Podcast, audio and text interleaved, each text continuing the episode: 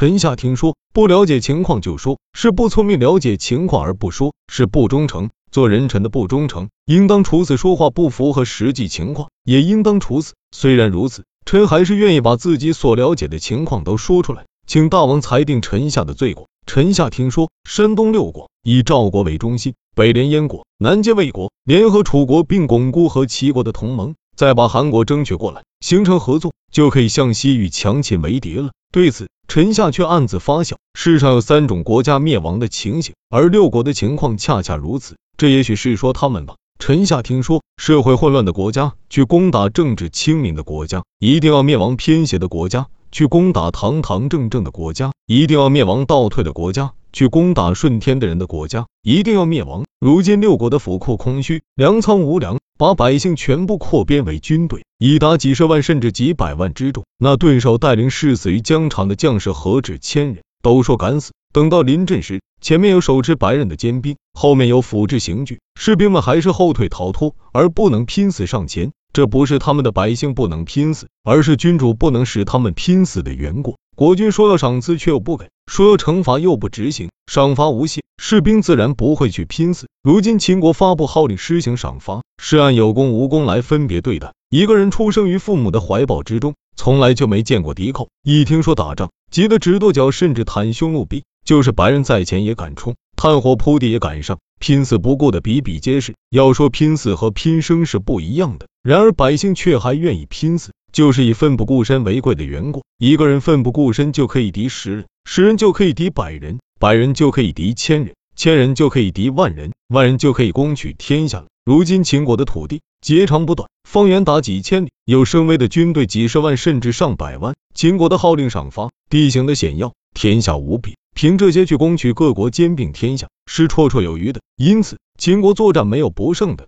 进攻没有不夺取的，抵抗没有不被摧毁的。开辟土地数千里，这是他的大功业。然而兵戈顿弱，市民不堪其苦，府库空虚，田地荒芜，粮无储备，四邻诸侯不服，霸王之名不成。这没有别的原因，就是谋臣不能完全尽忠的缘故。请允许臣下冒昧进言：过去齐国南打败了楚国，东打败了宋国，西又是秦国服输。北打败了燕国，中间又能驱使韩魏为其效力，土地辽阔而士兵强劲，战无不克，攻无不取，号令天下。齐国又有济河黄河，足以作为屏障；有长城、巨防，足以作为天险要塞。齐国是五战皆胜的国家，却因一战不胜而失国。由此看来，战争确实和一个大国的存亡攸关。而且臣下还听说，砍树不可遗留树根，不与祸害为邻，祸害便无从发生。秦国曾和楚国作战，大败楚兵。攻占了郢都，夺取了洞庭、吴主、江南等地。楚国君臣亡命奔走，跑到东边的陈国躲避起来。当此之时，跟踪追击，则楚可灭灭了楚国。他的百姓足够我们使用，他的土地足够我们开发。东向则可以削弱其燕，中部可以蚕食三界。如果是这样，一举而霸王之名可成，可使四邻诸侯来朝见。可是谋臣没有这么做，却是撤兵而走，又与楚国讲和了，让楚王得以收复失地。聚集逃散的百姓，重新攻其社稷神主，修其宗庙，使楚王率领各国军兵向西进攻秦国。这就是失去霸王之道的第一个原因。山东六国又互相勾结，发兵进驻华阳亭下。大王命将领率兵攻破了联军，秦兵攻至大梁城下，包围大梁好几十天。大梁本可以攻取的，攻下大梁就可以占领魏国，占领魏国，楚国和赵国的联系就被断绝，楚赵的联合断绝了，赵国就危及了，赵国危急。楚国就会不知所措，东向则可以削弱其燕，中部又可以蚕食三界。如果是这样，一举而霸王之名可成，四邻的诸侯也来朝见。可是谋臣并没有这样做，却是撤兵而走，又与魏国讲和，让魏王收复了已失之地，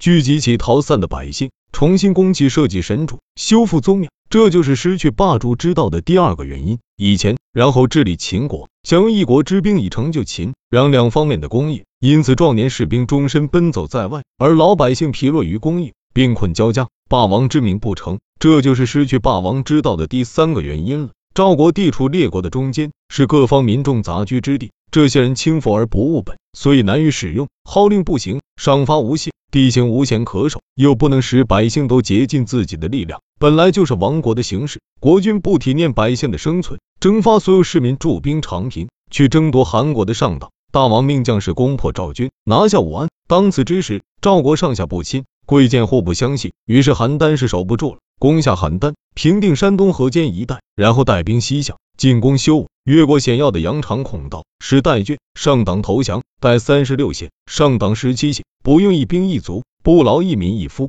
就都成了秦国的领地了。代郡和上党不战而归秦所有，东阳和河外不战而归其所有，中山和滹沱河以北不用攻战，就都归燕所有。然后赵国就灭亡了，赵国灭亡，韩国也不能存在，韩不存而楚，魏也不能单独存在，楚魏不能独立存在，这样就是一举而消灭了韩国，侵蚀了魏国，挟制了楚国。东向在削弱其燕，再绝白马之口水燕魏国，这是一举而三晋灭亡，合纵就无从成立了。大王可坐享其成，天下诸国会一个跟着一个前来朝拜，霸王之业就可以成了。然而谋臣没有这样做，撤兵而去，又与赵国讲和，以大王的明志。秦兵的强大，放弃了霸王的功业，连土地都没得到，以致被即将灭亡的国家所欺骗，这是谋臣的拙劣所致。况且赵国当王而不亡，秦国当霸而不霸，天下各国已在估量秦国的谋臣了。这是一。秦国后又派出士兵进攻邯郸，没有攻不下，结果却是丢掉盔甲兵器，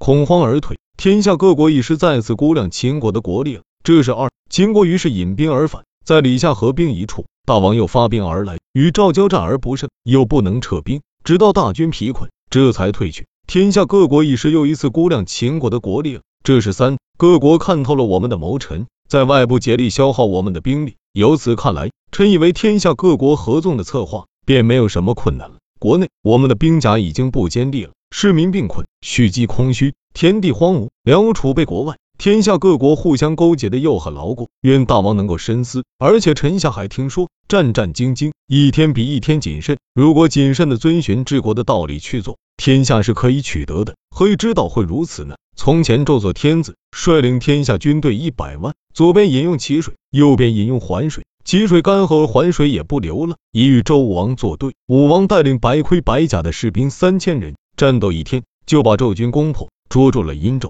占领了他的土地而得到他的人民，天下百姓没有一个人围着悲伤的。智伯瑶率领智、韩、魏三家士兵到晋阳去攻打赵襄主，掘开晋水的堤防，灌晋阳三个月，晋阳城就要被攻破了。赵襄主拿龟石来占卜，看看是吉是凶，好决定向哪国投奔。于是派出他的近臣张孟谈办此事。张孟谈偷偷的出城。破坏了智、韩、魏三家的盟约，联合韩、魏两家的军兵一起进攻智伯，捉了智伯，恢复了赵襄主的地位。如今秦国的土地截长不短，方圆几千里，有威名的军队几十万甚至上百万。秦国的号令赏罚严明，地形险要，是天下无比的。拿这些来对付各国，是完全可以兼并他们并占有天下。臣下冒死希望见到大王。臣说打破各国合纵的道理。谋划灭赵，王韩、石楚、魏称臣，使其燕前来亲近，以完成霸王功名，使各国诸侯前来朝拜的方略。希望大王真能听从这个意见。如果不能马上破坏各国的合作，如赵国不灭，韩国不亡，楚、魏不前来称臣，齐、燕不前来亲近，霸王之功名不成，司邻诸侯不来朝拜，大王可斩臣下之头以示众，以此作为王谋划而不忠的见解。